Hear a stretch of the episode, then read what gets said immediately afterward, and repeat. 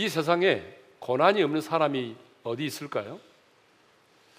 재성을 가지고 타락한 이 세상을 살아가는 사람들에게는 크고 작은 차이만 있을 뿐 고난이 없는 사람은 한 사람도 없습니다. 그런데 오늘 우리가 읽은 본문을 보게 되면 우리가 당하는 고난에는 크게 두 가지의 고난이 있다는 것이죠. 그러니까 첫 번째 고난은 내 잘못과 실수로 인하여 받는 고난입니다. 바로 15절이죠. 다 같이 읽도록 하겠습니다. 다 같이요. 너희 중에 누구든지 살인이나 도둑질이나 악행이나 남의 일을 간섭하는 자로 고난을 받지 말려니와 자, 이 말은 내 잘못과 내 실수로 인해서 고난을 받아서는 안 된다라고 하는 얘기죠. 또 우리가 당하는 고난 가운데는요, 내 잘못이나 실수가 아닌 그리스도인으로서 받는 고난이 있어요. 자, 16절 상반절의 말씀인데요. 읽겠습니다. 다 같이요. 만일 그리스도인으로 고난을 받으면 부끄러워하지 말고 자, 그리스도인으로서 받는 고난이 있습니다. 예, 그리스도인으로서 받는 고난이 뭘까요? 내가 그리스도에게 속한 자이기 때문에 받는 고난이에요. 그러니까 내가 예수를 몰랐다면 이 고난은 나와 상관이 없겠죠. 내가 그리스도에게 속한 자로서 그리스도를 따르기 때문에 당하는 고난, 내 삶에서 그리스도를 드러내기 때문에 당하는 고난, 복음 때문에 당하는 고난을 말하는 것입니다. 그런데 사도 베드로는 지금 내가 그리스도인으로서의 고난을 받을 때에 그 고난을 어떻게 대하라고 우리에게 가르쳐 줍니까? 내 잘못과 실수가 아닌 그리스도인으로서 고난을 받을 때는 그 고난을 이상히 여기지 말라고 말했어요. 그렇죠? 자, 12절 하반절에 보게 되면 어떻게 여기지 말라? 이상히 여기지 말고 16절의 상반절에 보게 되면 어떻게 하라고 그랬어요? 부끄러워하지 말고 더 나아가 13절을 보게 되면 즐거워하고 기뻐하라고 말하죠. 우리 다 같이 읽겠습니다. 시작. 오히려 너희가 그리스도의 고난에 참여하는 것으로 즐거워하라. 이는 그의 영광을 나타내실 때에 너희로 즐거워하고 기뻐하게 하려 함이라. 여러분 모든 사람은요 고난을 좋아하지 않아요. 고난을 싫어해요. 어떤 형태의 고난이든지 간에 고난 그 자체를 두려워합니다. 아니 사람들은요 고난을 실패라고 생각을 해요. 그래서 고난을 당하면 그걸 되게 수치스럽게 여기죠. 심지어 어떤 사람들은요 고난을 저주라고 말하는 사람도 있어요. 고난을 저주라고 생각하기 때문에 어떻게 하면 고난을 피할 수 있을까? 고난을 피하기 위해서 사주팔자를 보기도 하고 오늘의 운세를 보기도 하고 어떤 분들은 그 고난을 피하기 위해서 비굴하게 자신의 양심을 파는 사람도 있습니다. 근데 사도 베드로는 오늘 본문을 보게 되면 우리가 그리스도인으로서 고난을 받을 때는 그 고난을 이상히 여기지도 말고 부끄러워하지도 말고 도리어 즐거워하고 기뻐하라고 말하죠. 그러면 왜 우리는 그리스도인으로서 그 고난을 받을 때에 그 고난을 이상히 여기지도 말고 부끄러워하지도 말고 도리어 그 고난을 즐거워하고 기뻐해야 될까요?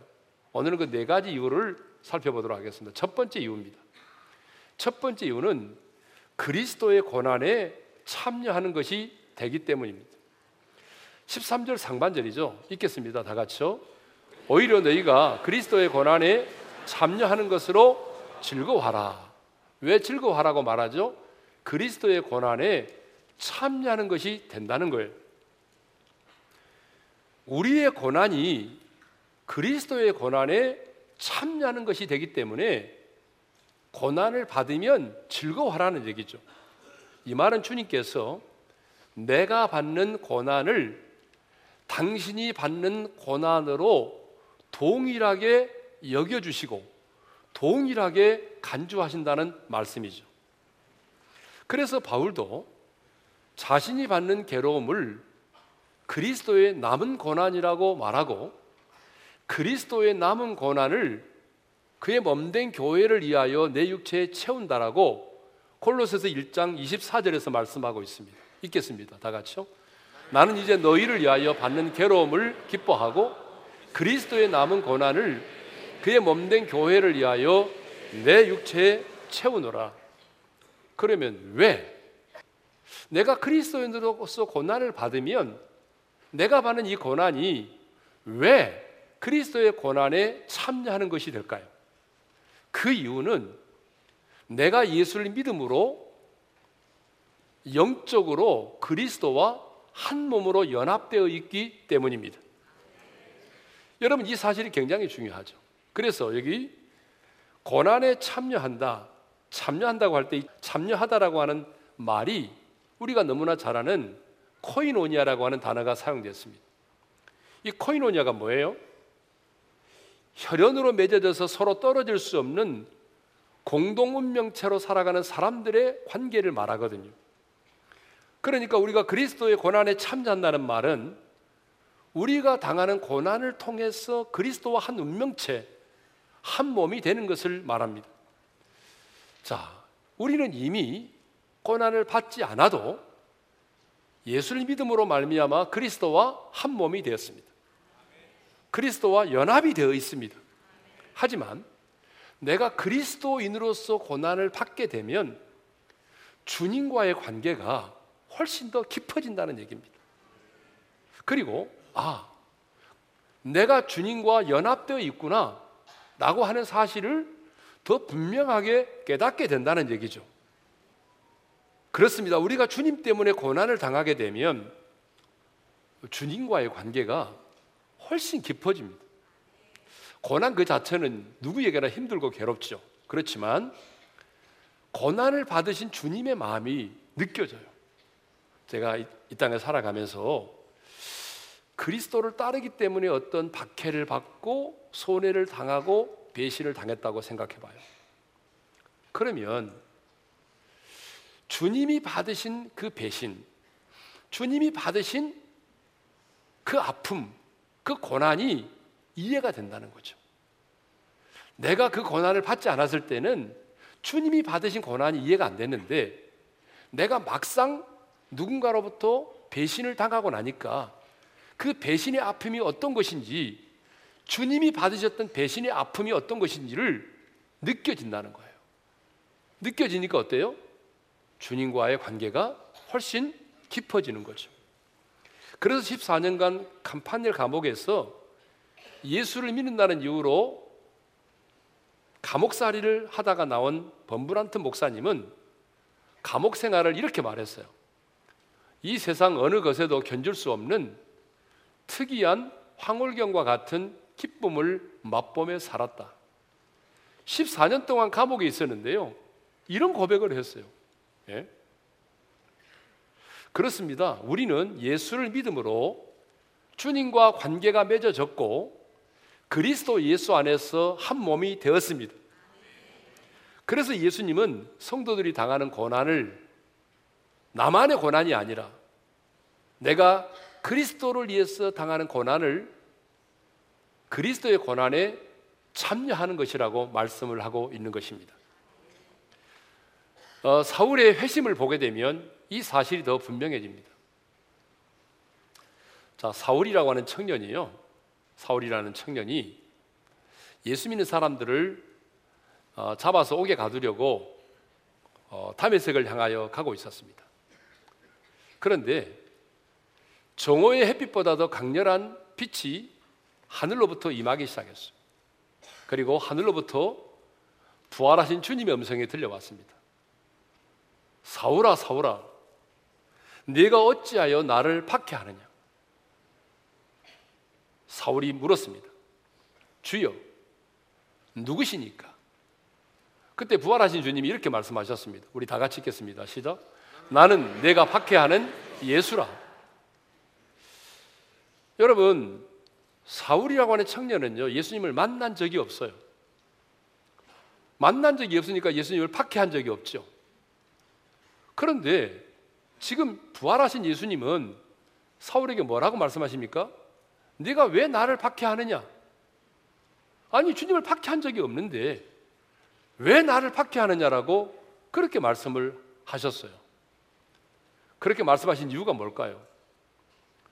여러분, 오늘 저와 여러분, 예수를 믿는 저와 여러분이 주님 때문에 어떤 고난을 당하게 되면 우리가 당하는 고난을 주님은 당신이 받는 고난으로 동일하게 여기시고 간주하신다는 것입니다. 왜요? 주님과 내가 한 몸으로 연합되어 있기 때문입니다.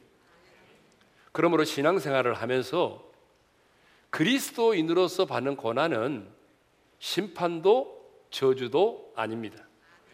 그리스도의 고난에 참여하게 되는 것입니다. 그리스도의 고난에 참여함으로 주님과의 관계가 깊어지게 될 뿐만 아니라 내가 세상에 속하지 아니하고 아, 내가 그리스도에게 속해 있구나. 그러기 때문에 내가 이런 고난을 받는구나. 그래. 나는 이 세상에 속한 자가 아니야. 그리스도에게 속한 자야. 라고 하는 확실한, 가장 확실한 보증이 된다는 사실입니다.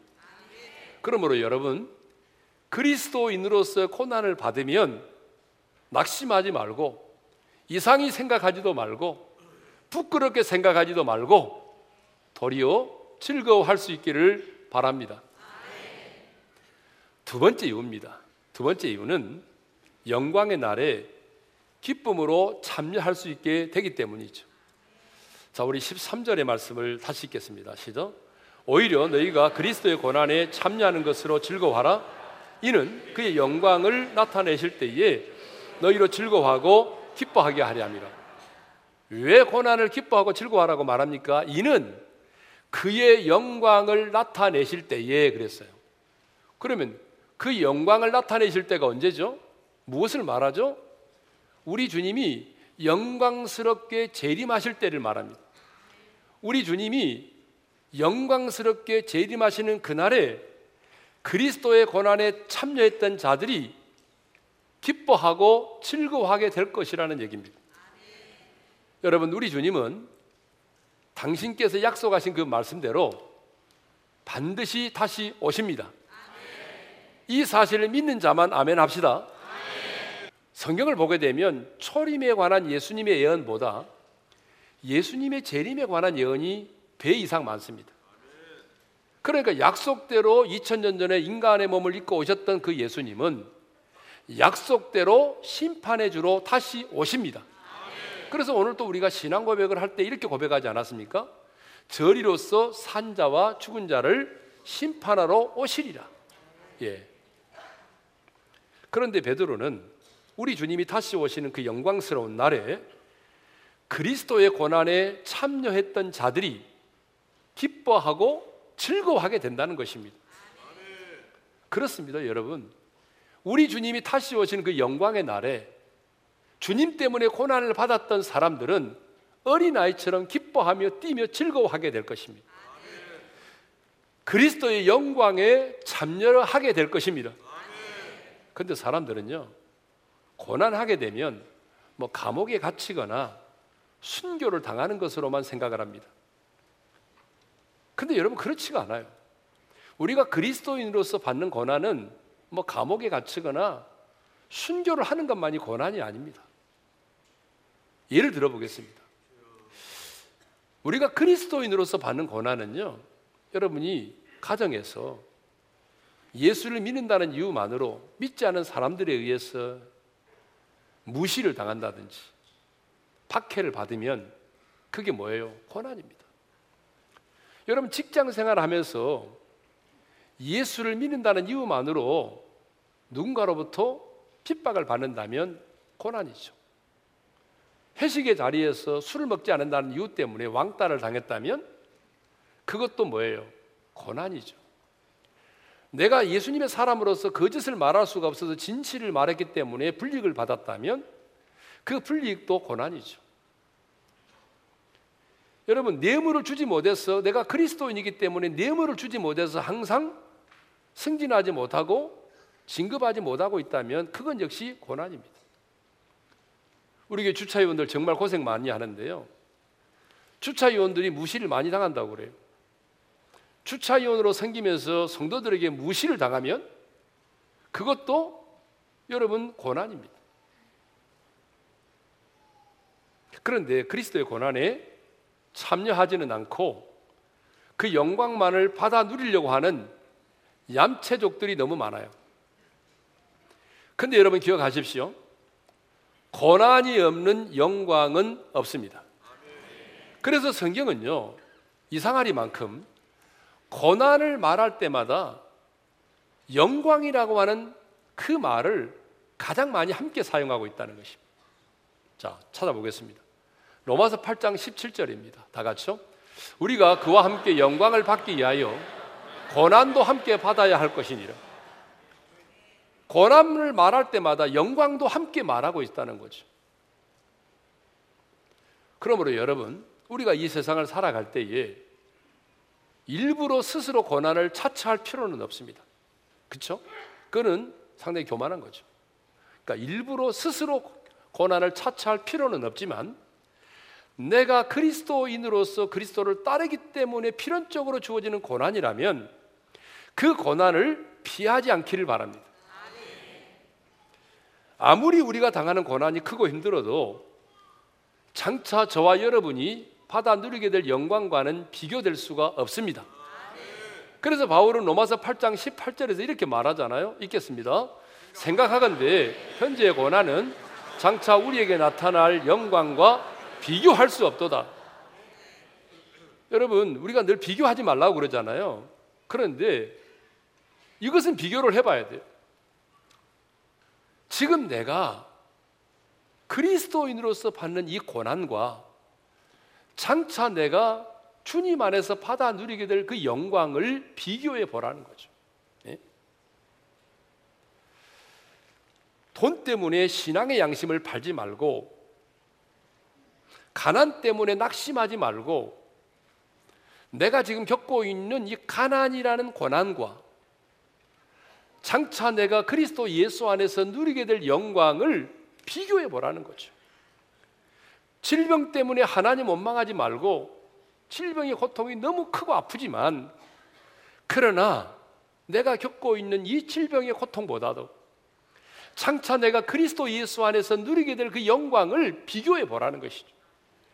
왜 나만 겪는 고난이냐고 불평하지 말고 이 고난 때문에 장차 우리가 그리스도 예수 안에서 누리게 될 그 영광을 비교해 보라는 것입니다.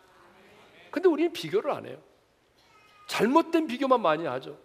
연봉을 비교하고 아파트 평수를 비교하고 외모를 비교하고 이상하게 다른 것만 비교해. 내가 받을 내가 현재의 고난과 내가 받을 영광을 비교해 본다면 여러분 우리는 그 영광의 소망 때문에 오늘의 고난을 이겨낼 수 있습니다. 왜 우리가 그리스도의 고난에 참여하는 것을 즐거워해야 됩니까? 주님 다시 오시는 그 영광의 날에 내가 그 영광의 기쁨으로 참여할 수 있기 때문에 즐거워하라는 거죠. 세 번째 이유입니다. 세 번째 이유는 하나님의 영이 함께 하시기 때문입니다. 여러분 14절이죠. 14절의 말씀을 읽도록 하겠습니다. 다 같이요. 너희가 그리스도의 이름으로 치욕을 당하면 복이는 자로다. 영광의 영, 곧 하나님의 영이 너희에 계심이라. 자, 영광의 영, 곧 하나님의 영이 너희에 계심이라 그랬죠. 그러면 여러분 여기 영광의 영, 곧 하나님의 영은 무엇을 말할까요? 성령님을 말하죠. 그러니까 무슨 말인가 하면 내가 그리스도인으로서 왕따를 당하고 무시를 당하고 그리스도인으로서 어떤 고난을 당하면 성령께서 성령께서 그 사람 머리에 임재하여 머물러 계신다는 것입니다. 그럼 우리가 구약을 보게 되면요. 모세가 성막을 완성했을 때에 영광의 구름이 그 회막 위에 덮였잖아요. 저 광야에서 이스라엘 백성들이 그 해막 성막을 완성했을 때에 영광의 구름이 그 해막에 덮이고 그리고 그 구름을 따라서 이동을 했습니다. 나중에 솔로몬이 성전을 짓고 난 다음에 언약궤를 안치했을 때도 제사장이 능히 서서 섬기지 못할 만큼 여호와의 영광의 구름이 성전에 가득했습니다. 그렇다면 구약 시대에 저 성막에 덮여 있는 영광의 구름, 하나님의 성전에 가득히 임했던 영광의 구름은 무엇을 말할까요? 곧 성령을 말합니다. 그러니까 우리가 그리스도인으로서 고난을 받게 되면 과거에 그 해막과 성막의 영광의 구름이 임해 있었던 것처럼 오늘 내가 그리스도인으로서 고난을 받으면 영광의 영, 하나님의 영, 곧 성령님이 그 사람 위에 머물러 계신다 그 말이죠. 여러분 한번 생각해 보십시오. 지금 내가 내가 어떤 죄로 인해서 나의 잘못과 실수로 인해서 어떤 고난을 받는 것이 아니라 그리스도 때문에 고난을 받고 있는데 주님이 살아계신다면 어찌 그 고난의 현장을 방관하시고 무시할 수가 있겠습니까? 반드시 성령님께서 찾아오셔서 그 고난받는 사람 위에 함께 계십니다. 그리고 함께 계시면서 같이 아파해 주시고 같이 울어 주시고 그리고 그 성령님께서 고난을 이길 수 있도록 힘을 주시고 때로는 사명을 다한 자에게는 순교할 수 있는 능력까지라도 성령님이 주시는 것입니다. 그래서 예수님은요, 고난 많은 자들에게 이렇게 말씀하셨어요. 자, 마가복음 13장 11절을 읽겠습니다. 다 같이요. 사람들이 너희를 끌어다가 넘겨줄 때에 무슨 말을 할까 미리 염려하지 말고 무엇이든지 그때에 너희에게 주시는 그 말을 하라. 말하는 이는 너희가 아니요 성령이시니라. 사도행전 6장을 보게 되면요. 스테반 집사가 돌에 맞아 순교하는 장면이 나옵니다. 근데 그 순교하는 장면을 이렇게 말하고 있거든요. 사도행전 6장 15절을 읽겠습니다. 다 같이요. 공회 중에 앉은 사람들이 다 스테반을 주목하여 보니 그 얼굴이 천사의 얼굴과 같더라. 여러분 스테반 집사가 신문을 받았어요. 그리고 나중에는 돌에 맞아 순교를 하게 되죠. 여러분 이렇게 신문을 당하고 돌에 맞아 순교를 당하는데 성경은 그 현장을 뭐라고 말하죠? 그의 얼굴이 천사의 얼굴과 같다라고 말하죠. 그 얼굴이 빛이 났다고 말하죠. 여러분, 이 장면을 여러분들은 어떻게 이해할 수가 있겠습니까? 어떻게 신문을 당하고 돌에 맞아 순교를 당하는 사람의 얼굴이 천사와 같을 수가 있어요? 그 이유는 영광의 영, 하나님의 영, 성령님이 함께 하셨기 때문입니다. 그 고난받는 현장, 순교의 현장 가운데 성령님이 함께 하셨기 때문에 성령님이 함께 하셨기 때문에 그는 자기를 돌로 쳐 죽이는 자들을 용서할 수 있었어. 그리고 성령님이 함께 주셨기 때문에 그 마지막 순간에 주 예수여 내 영혼을 받으시옵소서라고 마지막 기도를 드리고 순교할 수가 있었던 것입니다. 결국은 성령님이 함께 하셨기 때문입니다. 그러므로 여러분 성령님의 역사를 깊이 경험하려면 고난의 현장이 필요합니다.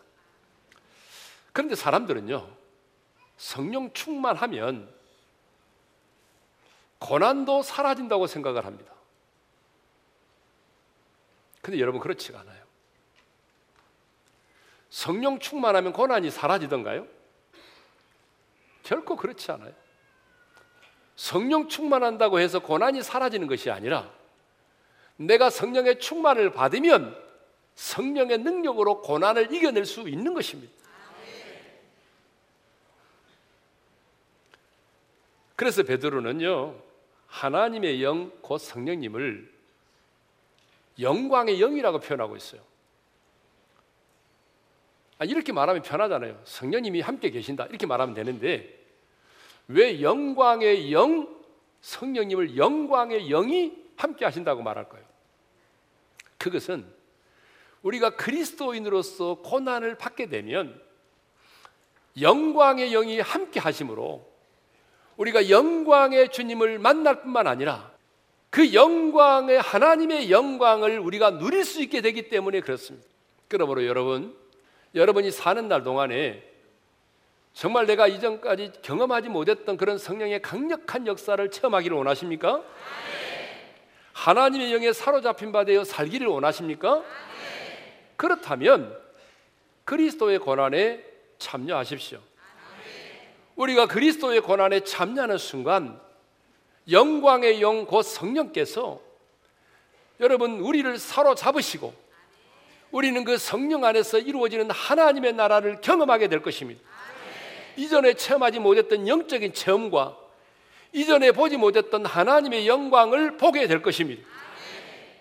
왜냐하면 그리스도의 고난을 받는 자들에게는 영광의 영, 곧 하나님의 영이 그 위에 머물러 계시기 때문입니다.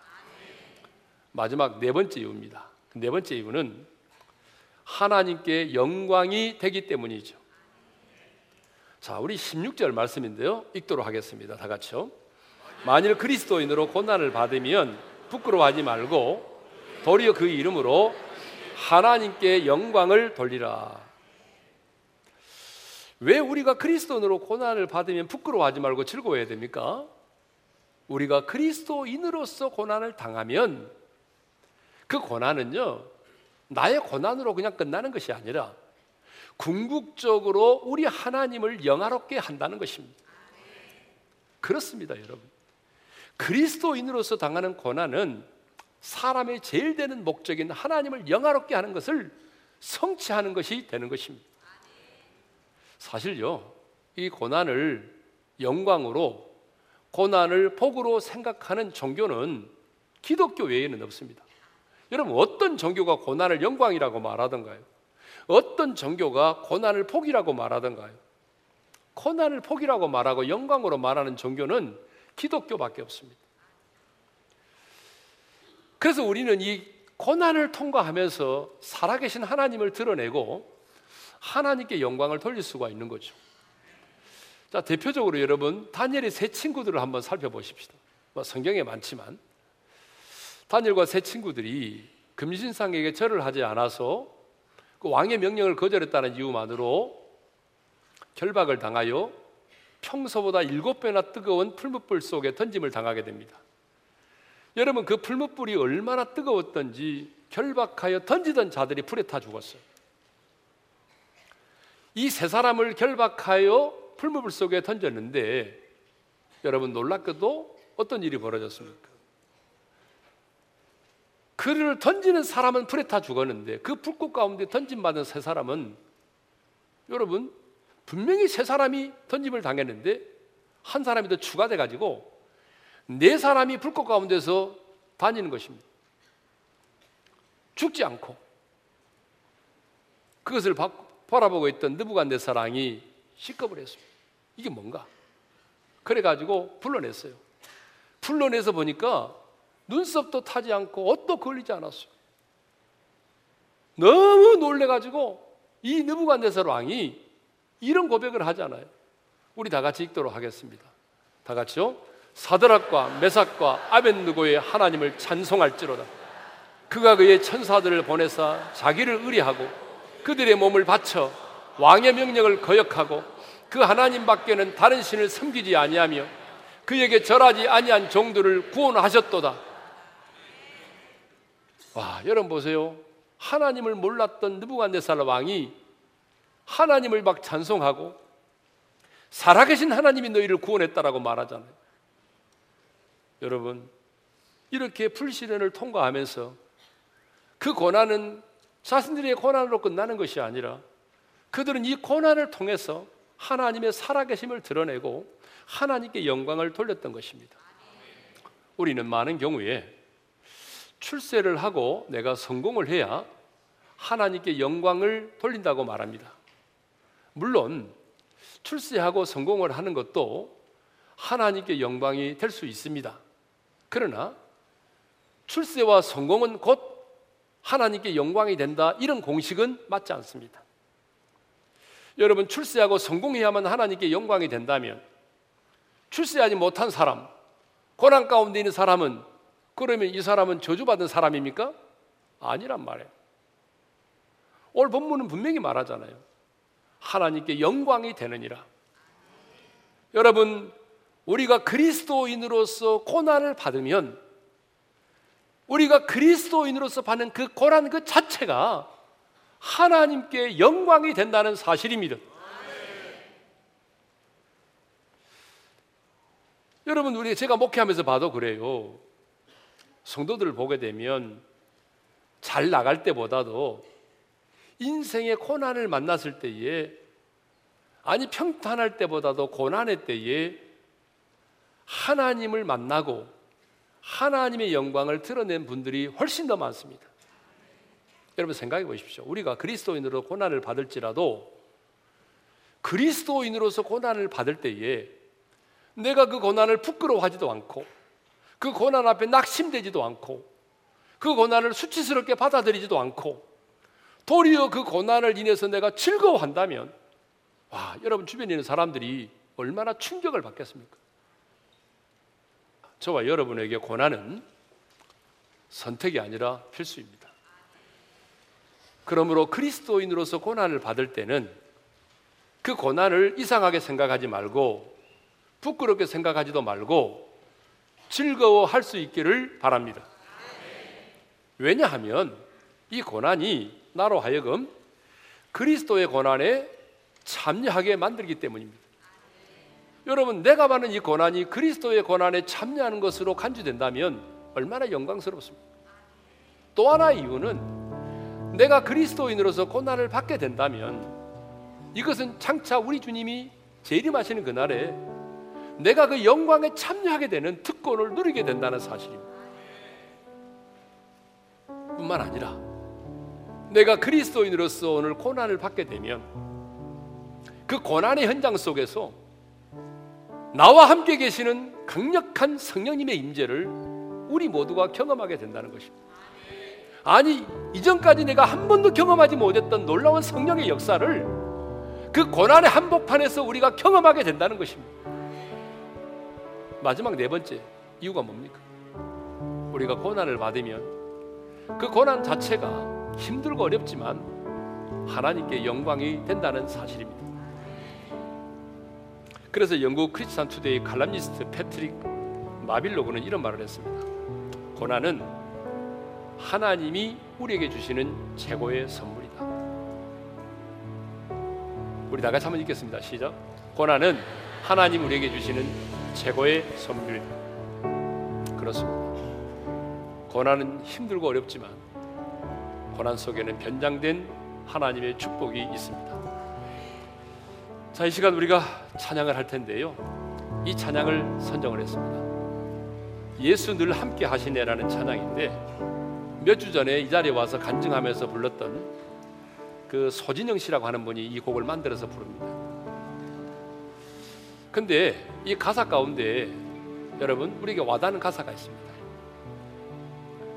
고단한 인생길 힘겨운 오늘 또 예수 내 마음 하시네 하루를 살아도 기쁨으로 가리 예수 늘 함께 하시네 그런데 후렴에 보게 되면 믿음의 눈으로 주를 보리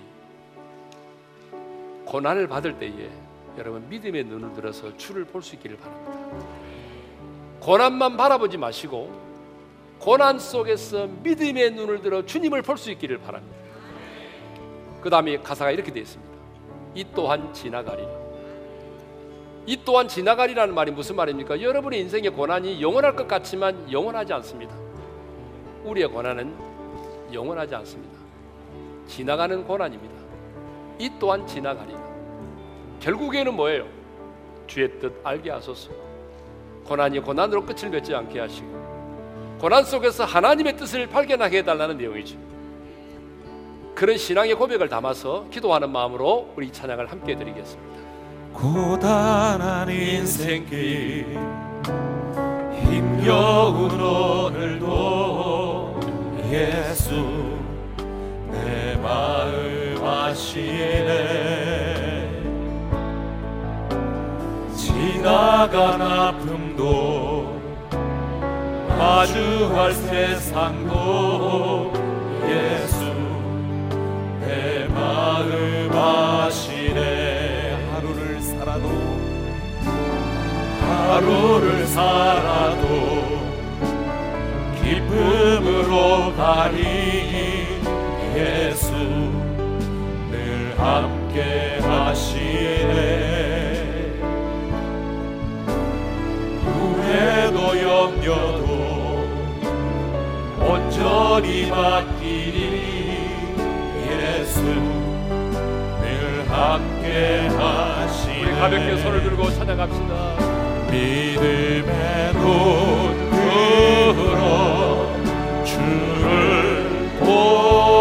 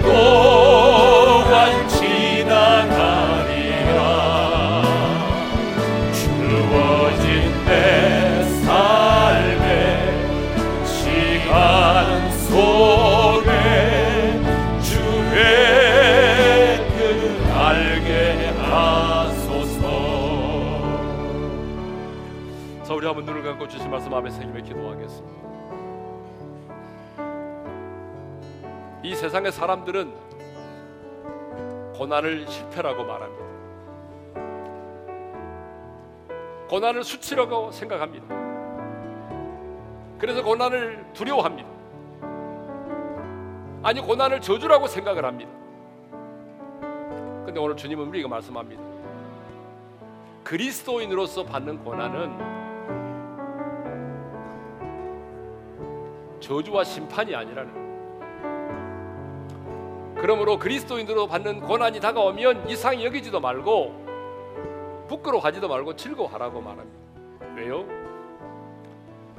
내가 그리스도인으로서 고난을 받으면 이 고난이 이 고난을 그리스도의 고난에 참여하는 것으로 주님이 간주해 주신다는 거예요. 내가 받는 고난이 그리스도의 고난으로 그리스도의 고난에 동참하는 것으로 여겨 주신다면 얼마나 영광스럽습니까? 그리스도로 받는 내가 고난을 받을 때에 다시 오시는 그 영광의 날에 주님이 우리로 하여금 기뻐하고 즐거워하게 만든다는 것입니다. 그 영광에 참여하게 만든다는 거죠. 놀라운 사실은 지금 내가 그리스도인으로서 고난을 받으면 영광의 영 하나님 아버지의 영이 성령님이 그 사람 위에 머물러 계신다는 거죠. 무슨 말입니까? 고난의 현장 속에서 성령님의 역사로 하나님의 나라를 누린다는 것입니다. 이전까지 내가 체험하지 못했던 놀라운 성령의 역사를 체험하게 된다는 것입니다. 그리고 놀라운 것은 이 고난이 하나님께 영광이 된다는 사실입니다. 우리는 출세와 성공만을 하나님께 영광이라고 말하지만 아닙니다. 그리스도인으로서 받는 고난도 하나님께 영광이 되는 것입니다. 주님, 그러므로 내가 그리스도의 고난에 참여하기를 원합니다. 이 고난 앞에 내가 낙심하지 않겠습니다. 부끄러워하지 않겠습니다, 주님. 주님의 고난에 동참하게 되고 하시고 이 고난의 현장 속에서 성령님의 강력한 역사를 경험하게 도와주시고 나의 이 고난이 하나님께 영광이 되게 하여 주옵소서. 우리 다 같이 주여 한번 외치고 부르짖어 기도하며 나가십시다. 주여! 할렐루야 하나님 아버지 감사합니다. 내가 오늘 낙심하지 말게 도와주시고 질투하지 말게 하시고 하나님이 부끄러워하지 말게 하시고 고난에 동참할 수 있기를 원합니다. 고난에 참여할 수 있기를 원합니다. 하나님 내가 받는 이 고난이 그리스도의 고난에 참여하는 것으로 간주해 주시는 하나님 그 영광스러운 특권을 우리가 누리기를 원하고 감사합니다. 하나님 내가 받는 이 고난이 마침내 주님 오시는 그날에 그 영광에 참여할 수 있도록 은혜를 허락해 주시니 너무나 감사합니다.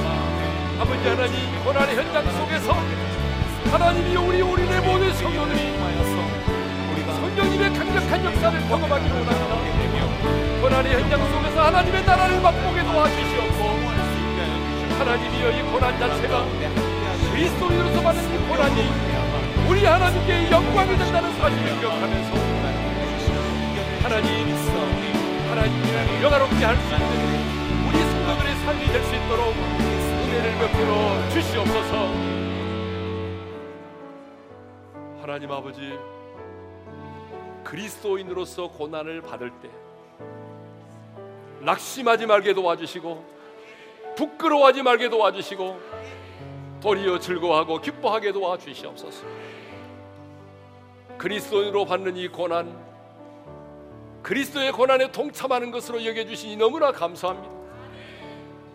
내가 오늘 이 고난을 받을 때에 우리 주님 다시 오시는 그 영광의 날에 그 영광에 참여할 수 있도록 은혜 주시니 너무나 감사합니다. 주님 간절히 원합니다. 고난의 현장 속에서 영광의 영 하나님의 영이 나와 함께 계심을 아니 성령님의 강력한 역사를 경험하게 도와 주옵소서. 내가 받는 고난이 힘들고 어렵지만 이 고난이 하나님께 영광이 된다는 사실을 기억하면서 매일의 고난 앞에 지쳐 쓰러지는 것이 아니라 도리어 우리의 이 고난을 통하여 하나님께 영광을 돌리는 사랑하는 성도들이 되게 하여 주옵소서. 이제는 우리 주 예수 그리스도의 은혜와 하나님 아버지의 영원한 그 사랑하심과 성령님의 감동 감화 교통하심 그리스도인으로 고난을 받을지라도 낙심하지 않고 도리어 즐거워하며 고난의 현장 속에서 하나님의 일하심을 경험하며 하나님께 영광을 돌리기를 소망하는 모든 지체들 위해 이제로부터 영원토로 함께 하시기를 축원하옵나이다.